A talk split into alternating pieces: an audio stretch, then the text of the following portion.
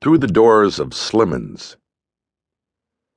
My mother sold Coty Cosmetics at Maison Blanche department store in New Orleans. Shirley was a delicious woman from head to toe, all four feet and six inches of her. Every day she would put on her four inch high heels, fix her Grace Kelly hair, and put on an adorable outfit.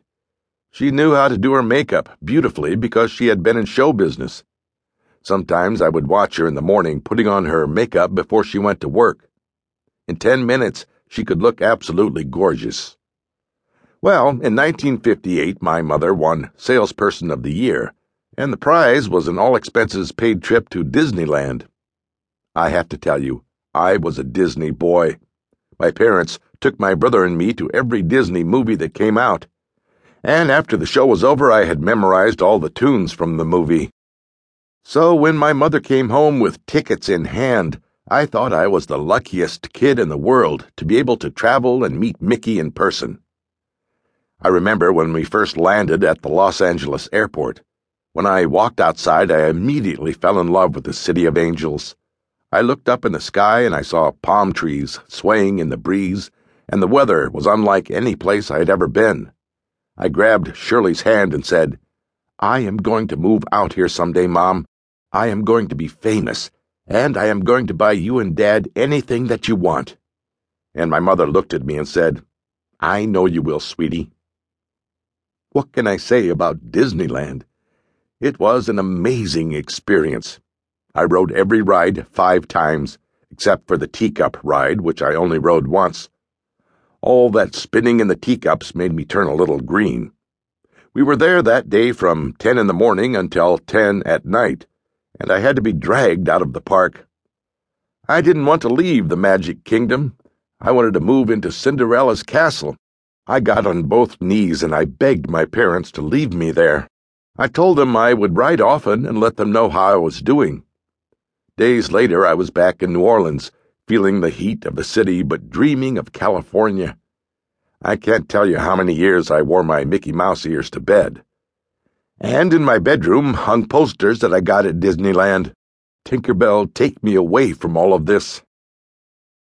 In 1973, I moved to Los Angeles. I did not know why at the time. I had no idea on earth what I wanted to do with my life. I had tried many careers and I was good at my work, but there was something missing. I just knew that my career had to involve two things. One, it would have to be fun. I always had a quirky sense of humor, and I spent my childhood laughing. Both of my parents were pretty hysterical. Two, it had to be a career where I could help people. My parents did a lot of charity work in New Orleans, and they would take Lenny and me along with them to help out.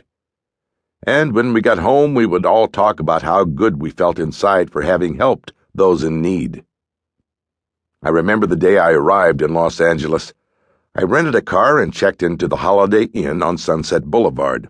The first couple of days, I just drove around looking at the city. It scared me a bit. L.A. was so big. I drove through Beverly Hills and looked at all the mansions.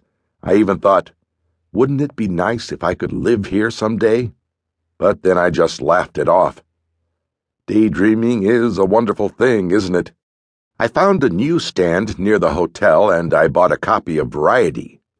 I quickly found the want ads and went through them all. One ad really caught my eye. Looking for a fun waiter and maitre d' to work in new chic Italian restaurant opening soon.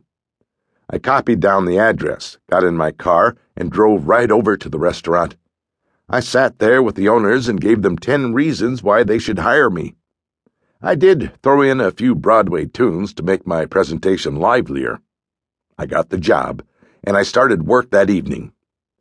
Within weeks, I learned how to mix a Caesar salad live and in person at the tables.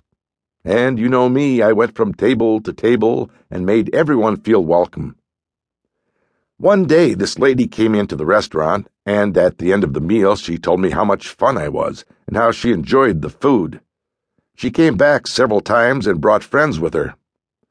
When I walked her to the door after she finished eating, she turned and said, Pick up the Sunday Los Angeles Times and look under restaurant reviews because I am writing about you and this dining